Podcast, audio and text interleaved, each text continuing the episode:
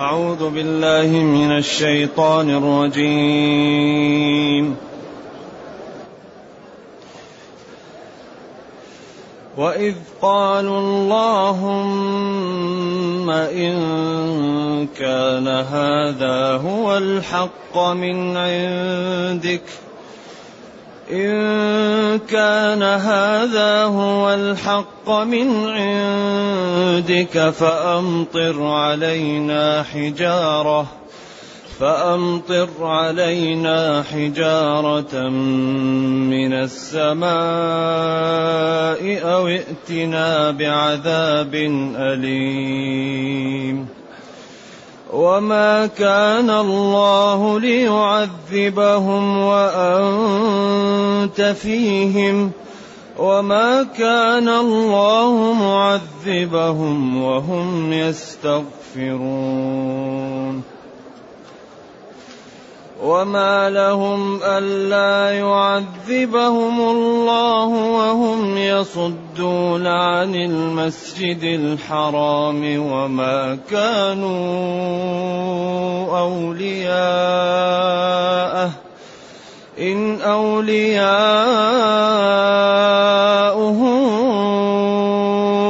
إلا المتقون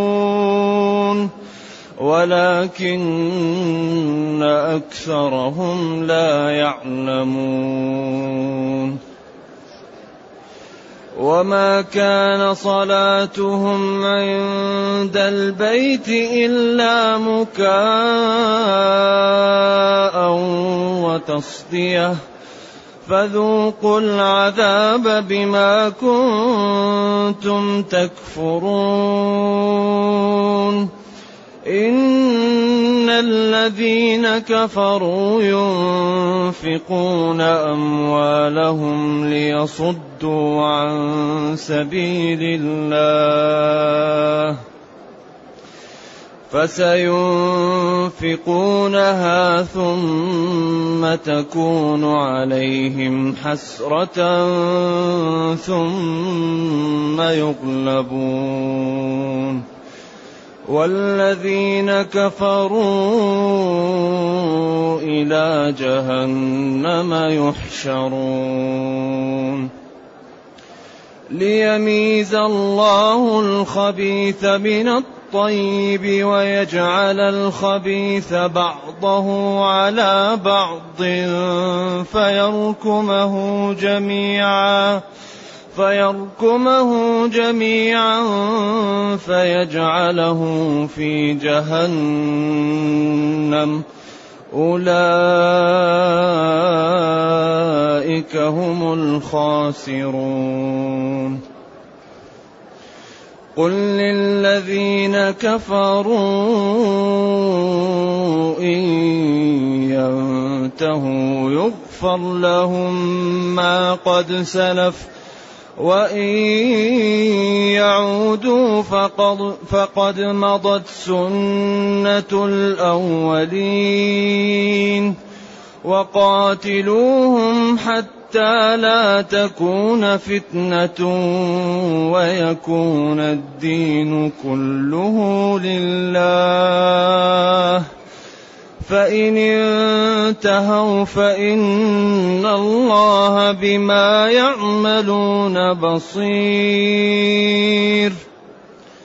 وإن تولوا فاعلموا أن الله مولاكم نعم المولى ونعم النصير.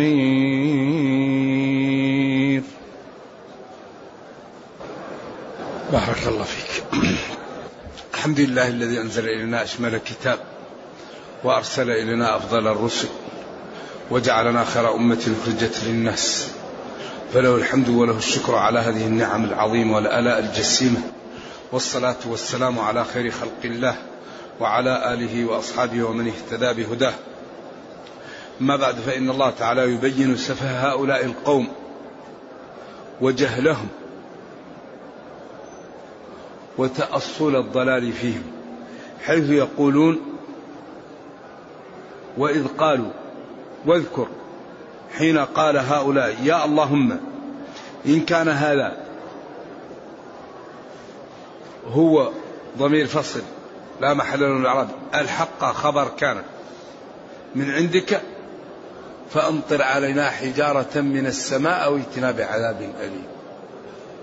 هل فيه جهل؟ أكبر من هذا؟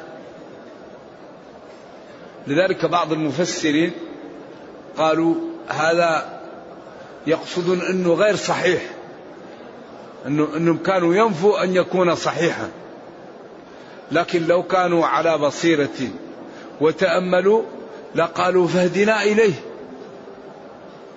أما واحد يقول اللهم إن كان هذا هو الحق فأهلكني وعذبني هذا حمق. هذا غاية الحمق وغاية الجهل وغاية الأمن من مكر الله. لكن من المفسرين من يقول هذا في شدة الإنكار أنه ليس الحق. لأنه لو كان عندهم ولو واحد في الألف أنه حق ما دعوا على أنفسهم بهذا. ولكن هذا السياق وهذا الأسلوب يدل على الجهل. واذكر حين قالوا يا الله. اللهم إن كان هذا أي الذي جاء به محمد صلى الله عليه وسلم وهذا الدين صحيح فأمطر أنزل علينا حجارة من السماء تهلكنا بها أو ائتنا بعذاب أليم.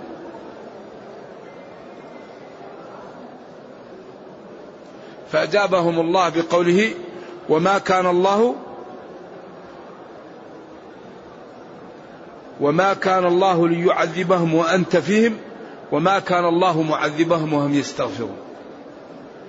كان عند أهل مكة أمانان. وجود النبي بين ظهرانيهم واستغفارهم على الخلاف في المقصود باستغفارهم. هل استغفار المقصود استغفار نفس الكفار كقولهم لبيك اللهم لبيك لبيك لا شريك لك إلا شريكا هو لك تملكه وما ملك. أو المقصود المستضعفون من المسلمين الذين يذكرون الله ويستغفرون هناك. لا حيلة لهم. أقوال للعلماء. إذا أجابهم الله بأنه لا يعذبهم ونبيهم بين ظهرانيهم ولا يعذبهم والحال أنهم يستغفرون الله. ثم قال وما لهم وما المانع أن يعذبهم الله. ونبينا قد خرج عنهم وهم لا يستغفرون الله. إذا الهلكة تحل بهم ولذلك هزموا وقتلوا ووقع بهم ما وقع. إذا وما المانع من أن يعذبهم الله. ونبي والنبي صلى الله عليه وسلم خرج من بين أظهرهم وهم لا يستغفرون الله بل يكفرون به إذا العذاب يحل بهم. ومع ذلك والحال أنهم يصدون عن المسجد الحرام يصدون المصلين ويصدون المعتمرين والحاجين إن أرادوا ذلك عن المسجد الحرام. يقول هذا تبعنا ونحن من نحب نتركه ومن لا نحب نرده. يصدون الناس عن المسجد الحرام. أن يأتوا فيه للزيارة وللصلاة وللحج وللعمرة. وما كانوا أولياءه. وما كان الكفار أولياء المسجد الحرام أولياء أو أولياء الله. إن أولياؤه إلا المتقون. أولياء الله المتقون وأولياء المسجد الحرام المتقون. ولذلك المسجد الحرام لا يدخله كافر. هذا شبه إجماع. قال تعالى إنما المشركون نجس. المشركون نجس. هذا التعبير بالمصدر في غاية التأكيد. كأنه عبر عن المشرك هو النجس. إذا فلعلة نجاستهم لا يقرب المسجد الحرام. قال الشافعي هو قال فلا يقرب المسجد الحرام. إذا يجوز للكافر أن يدخل بقية المساجد. لقوله فلا يقرب مالك قال هو عمم في كل المشركين في المسجد الحرام وأومأ إلى العلة فنحن نعممها في كل المساجد. لأنه قال إنما المشركون نجس فلعلة نجاستهم لا يقرب المسجد الحرام. إذا لما علل نهيهم عن قربان المسجد الحرام بالنجاسة ونبينا صلى الله عليه وسلم قال إن هذه المساجد لا تصلح لشيء من القاذورات. إنما هي لذكر الله ولقراءة القرآن وللصلاة. ولذلك قال في الآية الأخرى ما كان للمشركين أن يعمروا مساجد الله. وهذا المفهوم صرح به في آية أخرى إنما يعمر مساجد الله من آمن بالله.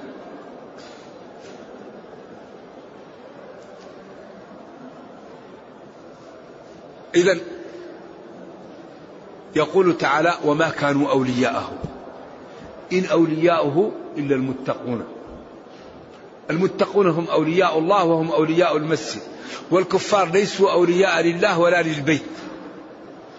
ولذلك اختلفوا العلماء فجمهور العلماء قالوا يجوز أن يدخل الكتابي والكافر المسجد مالك قال لا يدخل أي مسجد أي كافر.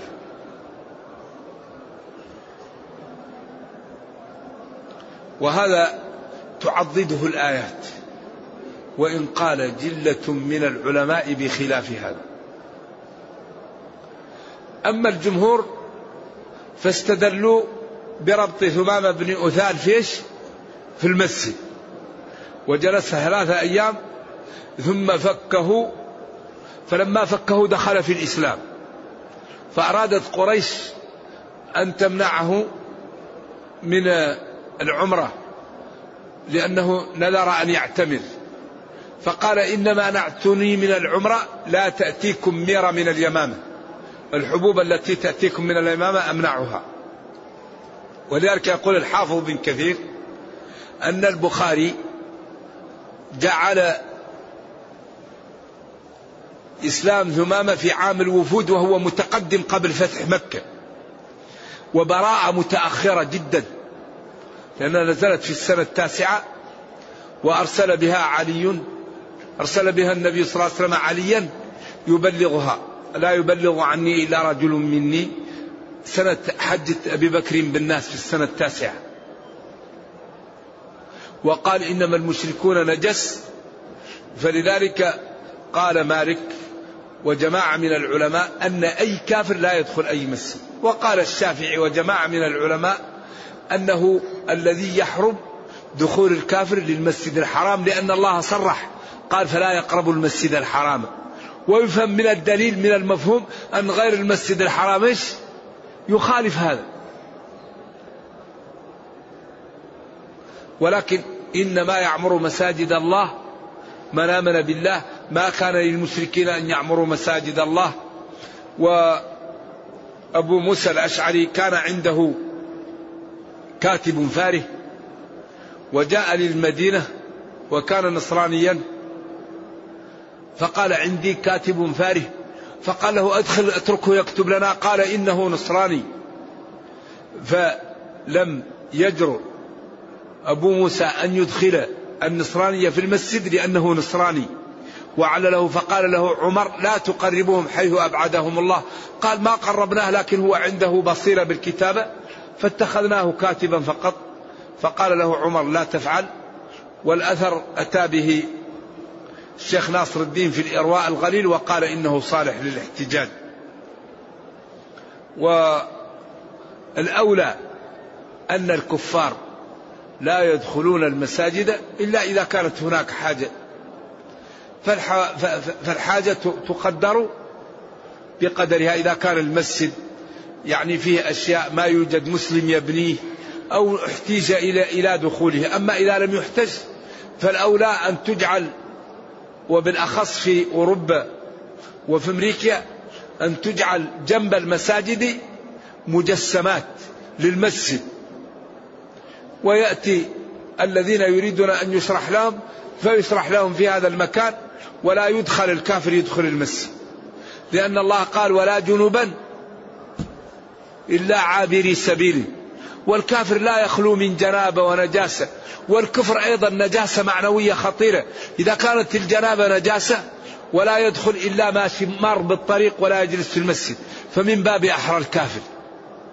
فلذلك الأولى أن الكفار لا يدخلون المساجد وأن هناك إن احتيج إلى أن يأتوا ليشرح لهم عن الإسلام يكون بجنب المسجد غرفة أو محل يشرح لهم عن الإسلام ويبين لهم المسجد وكيف يكون أما دخولهم للمسجد فالأولى عدمه والله تعالى أعلم. إذا إن أولياؤه إلا المتقون أولياء الله وأولياء المسجد الحرام. ثم قال جل وعلا وما كان صلاتهم عند البيت. هؤلاء الكفار الذين يقولون نحن أصحاب البيت وأحق بالبيت صلاتهم عند البيت مكاء. المكاء هو الصفير والتصدية التصفير. ولذلك هذا يدل على أن الصفير والتصفيق لا فائدة فيه لأن أعيب به هؤلاء. ولذلك لا ينبغي للرجل أن يصفق ولا أن يصفر. لا, لا يليق هذا بالرجال. إنما الرجل يقرأ القرآن يستغفر. يعني أما رجل يصفق عيب ما ينبغي هذا. ولا يصفر أيضا. إذا ما كان صلاته إلا مكاء وتصدية. المكاء الصفير والتصدية التصفيق وكانوا إذا قام المسلمون يصلون يصفرون عليهم ويصفقون ليشوشوا عليهم.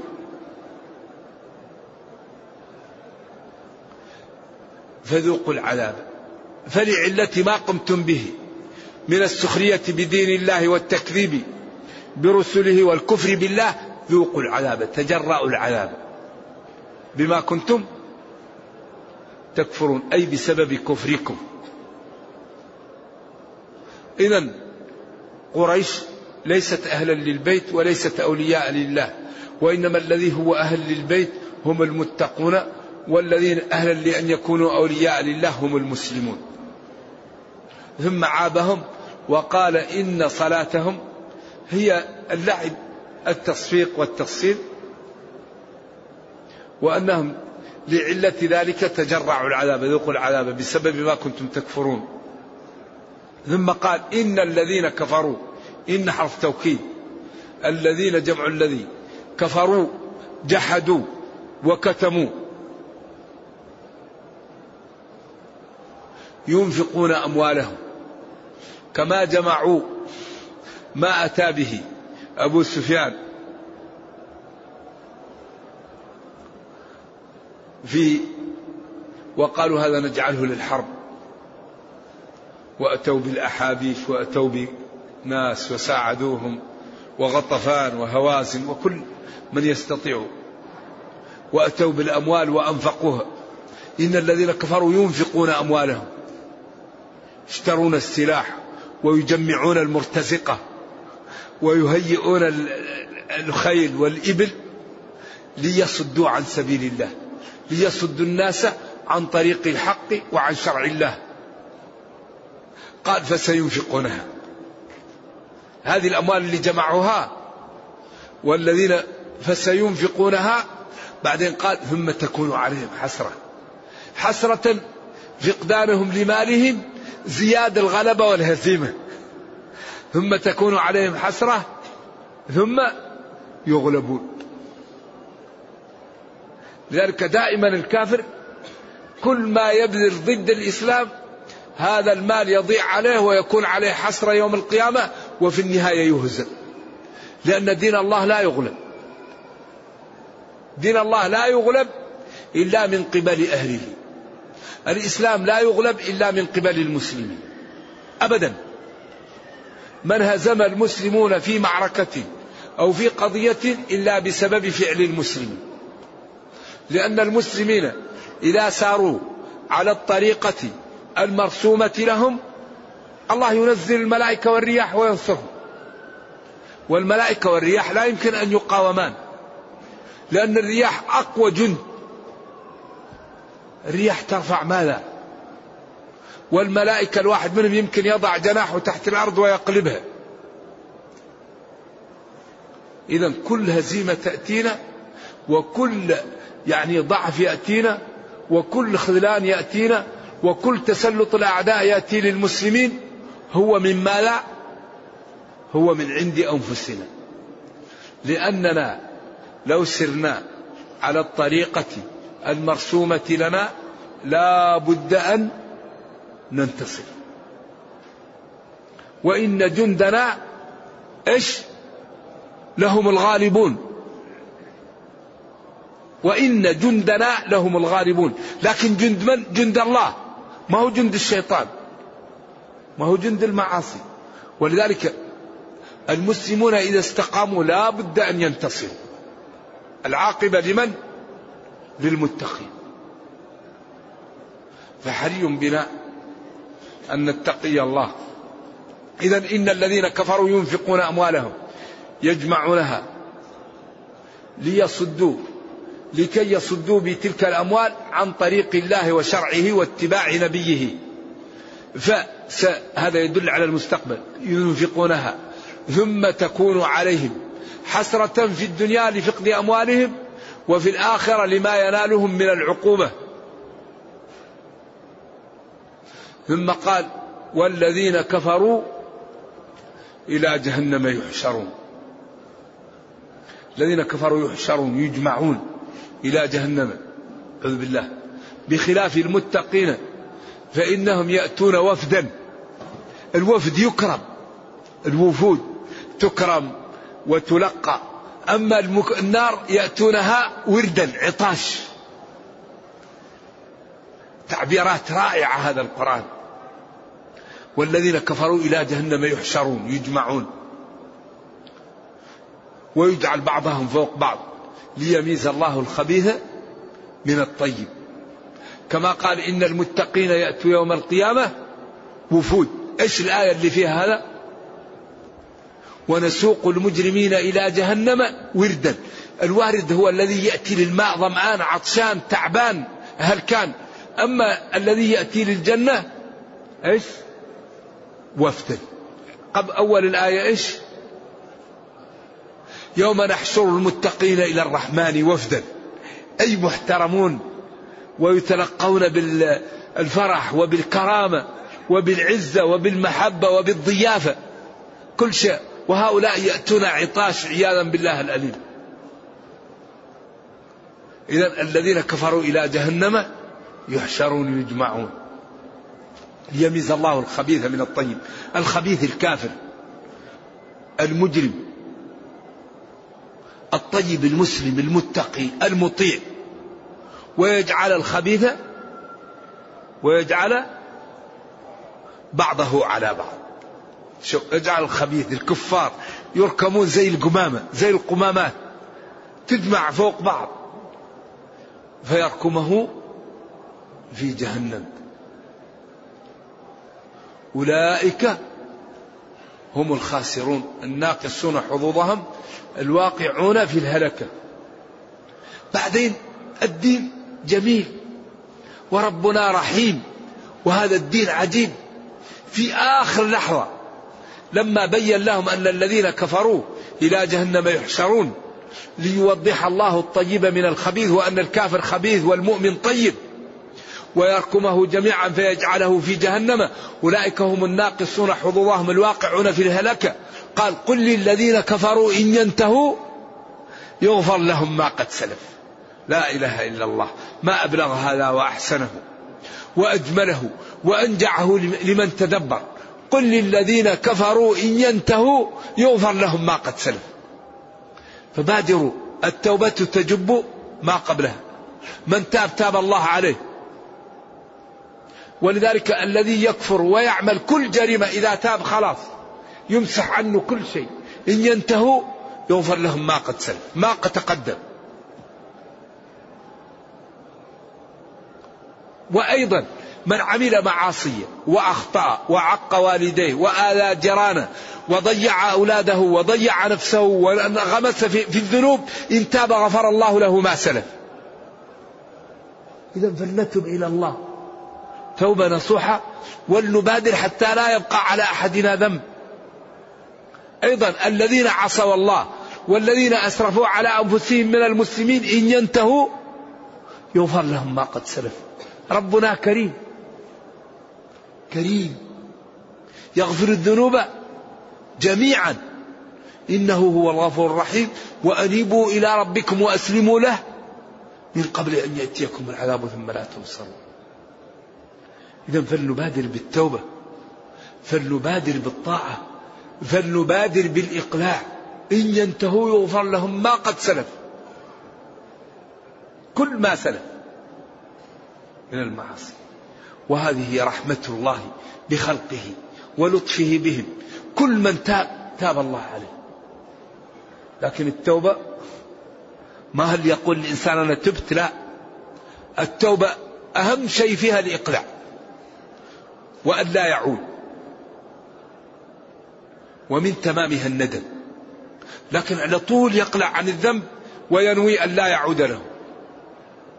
فإن جاء الندم هذا كمال التوبة. وإن لم يأتي الندم لا يكلف الله نفسا إلا وسعها. إذا قل للذين كفروا إن ينتهوا يغفر لهم ما قد سلم وإن يعودوا إلى الكفر فقد مضت سنة الأولين في أن من كفر مآله إلى الهلاك في الدنيا والأخرى. فإنه يعني معرض نفسه في الدنيا إلى الأذية وإلى العقوبة وفي الآخرة حتما سينال العقوبة وسينال جهنم. لأن من مات على الكفر حرم الله عليه الجنة ومأواه النار. من مات على الكفر حرم الله عليه الجنة. إيش الآية الذي في هذا؟ إنه من يشرك بالله فقد حرم الله عليه الجنة ومأواه النار. إذا إن ينتهوا يغفر لهم ما قد سلف وإن يعودوا فقد مضت سنة الأولين في أن الكافر يوبق في دنياه وأخراه وإن نجا في الدنيا لا ينجو في الأخرى. بعدين وقاتلوهم. وقاتلوهم. قاتلوهم. من؟ الكفرة هذا كلام من؟ كلام الله. قاتلوهم. إلى إيش؟ حتى لا تكون فتنة. حتى تكون الإدارات في جميع العالم بيد المسلمين. بحيث لا يفتن أحد عن دينه ولا يصد أحد عن الإسلام. لا إكراه في الدين. لكن لا بد أن نقاتلهم حتى لا تكون فتنة. لا يبقى شرك له إيش؟ العلو ولا له الغلبة. لكن من أراد أن يدفع الجزية ويبقى على شركه فله ذلك كما قال حتى يعطوا الجزية عن يد وهم صاغرون. قاتلوهم حتى لا تكون فتنة. لا يصد أحد عن دينه ولا يضطهد أحد لأجل دينه. ويكون الدين كله لله. العزة والغلبة والإدارات في العالم بيد من؟ بيد المسلمين. من شاء فليؤمن ومن شاء فليكفر شريطة الإذعان. هذا هو الجمع بين بين النصوص. لأنه قال حتى يعطوا الجزية عن يد وقال تأتي عدوك من المشركين فادعهم إلى ثلاث خصال. الإيمان أو الجزية أو النزال. ذلك قال لقد أرسلنا رسلنا بالبينات وأنزلنا معهم الكتاب والميزان الحجج والبراهين ليقوم الناس بالقسط. بعدين إيش؟ وأنزلنا الحديد في بأس شديد. الذي لا يرتدع بالكتاب يردع بالكتيبة. السيف الأملح لا بد يمشي. طيب. لا بد الإسلام يعلو. الإسلام له العلو. لكن المسلمين لا يظلمون. ولا ولا يجورون. وإذا أعطوا لأمان لأحد لا يغشوه. ويحرم على أي ويحرم على أي مسلم أن أن يظلم معاهدا أو ذميا أو مستأمنا. حرام. يؤمنون على أموالهم وعلى أنفسهم وعلى أعراضهم. ولا يعمل لهم شيء ويدفعوا الجزية. فإذا خالطوا المسلمين مدة قليلة دخلوا في الإسلام لما يروا من جمال الإسلام وحسنه وعدالته. فأي إنسان يخالط المسلمين الخلص عن قريب يدخل في الإسلام. إذا نحن لو اجتهدنا على أن نتمثل الدين كل من يخالطنا دخل في الإسلام من غير المسلمين. لا يوجد شيء أنفع للإسلام من القدوة الحسنة. القدوة القدوة القدوة القدوة. المسلم إذا طبق الإسلام وتمثله كل من حوله يتأثر به. ولذلك إذا كان بيننا مسلم متقي مئة في المئة تجده مثل إيش؟ كل من يراه يتأثر مثل البدر. إذا مشى في أي طريق يستفيد الناس. وإذا جلس في مجلس يستفيد. وإذا دخل السوق الناس يستفيدوا وإذا تكلم الناس يستفيدوا وإذا مشى الناس تستفيد من مشيته ومن نظرته ومن حياته. لأن المتقي حياته كلها إيش؟ دعوة. فكلامه دعوة وسكوت دعوة ونظرة دعوة ومشية دعوة. لأنه إيش؟ تشبع بالدين فأصبحت حياته كلها خير. إذا حري بنا أن نتمثل هذا الدين. أكبر عمل للدين في هذا الزمن أن كل واحد منا يتمثل الدين. ولو لم يتكلم. تصلي في الصف الأول. تكرم جيرانك. تبر بوالديك. لا ترابي لا تكذب لا تغش. ساعد الضعاف. قل للناس قول طيب. كل الناس تتأثر بك. ولذلك هذا الدين لا ينفعه إلا التمثل الصحابة نشروا الإسلام في مدة وجيزة بالسلوك. السلوك السلوك السلوك. إذا وقاتلوهم. الكفار لا بد أن يدخلوا في الإسلام أو يدفعوا الجزية. فإن امتنعوا عن الدخول في الإسلام ودفع الجزية إيش؟ لا بد من المناجزة. حتى يسلموا الإدارة للمسلمين. تبقى الإدارات بيد من؟ المسلمين في العالم. من شاء فليؤمن.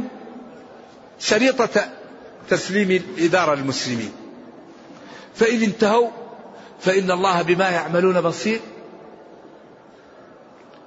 يعني يقبل منهم التوبة. وإن تولوا وكفروا فاعلموا أن الله مولاكم. ناصركم. نعم المولى الله ونعم النصير الله. فلا تخافون فالنصر لكم والعزة لكم والغلبة لكم لأن مولاكم رب العالمين والله لا يغالب. أمره إذا أراد شيئا أن يقول له كن فيكون. اليهود لما صادوا يوم السبت قال لهم كونوا قردة خاسئين. فتغيرت أشكالهم. والنار لما رمي فيها إبراهيم قال كوني بردا. قالوا لو لم يقل سلاما لتجمد إبراهيم بالبرد. وقال للصخرة خرج الناقة فخرجت الناقة. إذا هذا الله. الله مولاكم إيش؟ نعم المولى ونعم النصير. إذا المسلمون لا يغلبون إلا من قبل المعاصي أنفسهم. ولم ينهزم المسلمون في معركة أو في موقعة إلا بسبب المخالفة. إذا استقام المسلمون وأعدوا ما يستطيعون لا يقاومون أبدا. وإن جندنا لهم الغالبون. إن تنصروا الله ينصركم ويثبت أقدامكم. ولا ينصرن الله من ينصر. إن الله لا يخلف الميعاد. قوله الحق. ومن أصدق من الله قيلا. إذا حري بنا أن نتمثل ديننا. وأن نرسم الخطوات التي بها تعز الأمة حتى نكون في المكان اللائق بنا. نرجو الله جل وعلا أن يرينا الحق حقا ويرزقنا اتباعه وأن يرينا الباطل باطلا ويرزقنا اجتنابه وأن لا يجعل الأمر ملتبسا علينا فنضل. اللهم ربنا أتنا في الدنيا حسنة وفي الآخرة حسنة وقنا عذاب النار. اللهم أصلح لنا ديننا الذي هو عصمة أمرنا. وأصلح لنا دنيانا التي فيها معاشنا وأصلح لنا آخرتنا التي إليها معادنا. واجعل الحياة زيادة لنا في كل خير والموت راحة لنا من كل شر. سبحان ربك رب العزة عما يصفون وسلام على المرسلين والحمد لله رب العالمين. والسلام عليكم ورحمة الله وبركاته. يقول بعد الحج سافرت بعد الحج لقضاء حاجة ولم أجعل طواف الوداع لأني رجعت في نفس اليوم وكان بقي لي أكثر من أسبوعين فجعلته قبل أن نأتي هنا إلى المدينة فهل علي شيء؟ يعني كفارة. ما دمت أتيت بطواف الوداع ما عليك شيء ولو أخرته لكن لا تخرج من مكة إلا بعد أن تطوفه. فليكن آخر عهده بالبيت. طواف الوداع للعلماء فيه ثلاثة أقوال. قول مالك إنه سنة. قول الجمهور إنه واجب من واجبات الحج يجبر بدم ويعذر من كان له عذر كالحائض ومن في حكمها. لا شيء عليه. ومالك قال لما عذر الحائض ولم يذبح عنها فهذا دليل على أنه سنة. والجمهور قالوا هو واجب يجبر بدم وهذا أقرب إلى قول الجمهور. جماعة من العلماء قالوا طواف الوداع هو حق للبيت. أصلا الذي يريد أن يخرج من مكة يجب عليه أن يطوف وأن هذا حق للبيت ولا علاقة له بالحج ولا بالعمرة. أي إنسان يريد أن يخرج من مكة ينبغي أن يطوف سواء كان حاج أو معتمر أو ساكن في مكة. الذي دخل مكة وأراد أن يخرج يطوف طواف الوداع. وهذا مرجوح والله أعلم. نعم. أنا أطلب من الإخوان إذا أرادوا أن يسألوا يسألوا عن أشياء تنفعهم في دينهم. يعني تنفعهم في عبادتهم في آيات القرآن في أحكام يحتاجون إليها. هذا يسأل يقول ما حكم التسمية باسم عاشق إلهي؟ علما بأن كلمة عاشق هي في اللغة طلب الشهوة. لا ينبغي لأن الاسم أصلا هو يعين مسماه. اسم يعين المسمى مطلقا علمه كجعفر وخرنقا وعدن وهو اسم علم ولقب وكنية. فالاسم يعين مسماه وأفضل الأسماء عبد الله وعبد الرحمن وأصدق الأسماء حارث وهمام. هذا صحيح. فالإنسان ينبغي أن يتسمى بالأسماء الطيبة ولا يتسمى بالأسماء الغير جيدة.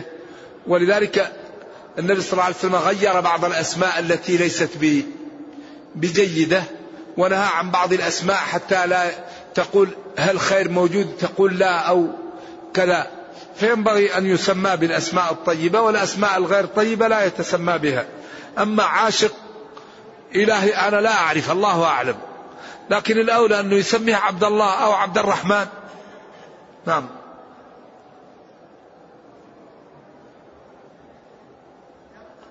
هل يوجد مجتهد مطلق في زماننا؟ الله أعلم. أيوة. أفضل الصيام بعد شهر رمضان شهر الله المحرم. كيف الصيام؟ وهل أصوم السبت والأحد والثلاثاء والأربعاء؟ نعم إن أردت أن تصوم صوم كل الأيام لأن هذا الشهر مطالب بالصوم فيه. وإن أردت أن تصوم اليوم الخميس والإثنين وأيام البيض فيه أو تصوم اليوم التاسع والعاشر والحادي عشر أو تصومه كله كله طيب يصام. لأنه شهر حرام الصوم فيه فضيل.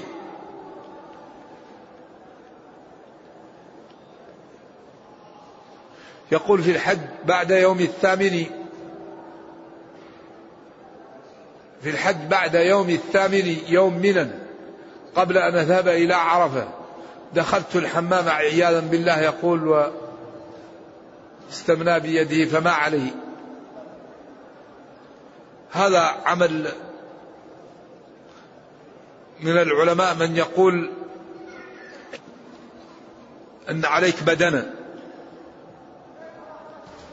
نعم. وتستغفر الله. ما المراد بقوله ألم يأن للذين آمنوا أن تخشع قلوبهم لذكر الله؟ يعني هذا فيه نوع من العتاب للصحابة أنهم ينبغي لهم أن ينتبهوا. ألم يأن للذين آمنوا أن تخشع قلوبهم لذكر الله وما نزل من الحق؟ يعني أنهم يجتهدون في طاعة الله ولا يغفلون عن هذا الدين وأن هذا القرآن الذي جاءهم حري بأن تخشع له القلوب. ولذلك هذه في الصحابة رضي الله عنهم. نعم. اكتفي.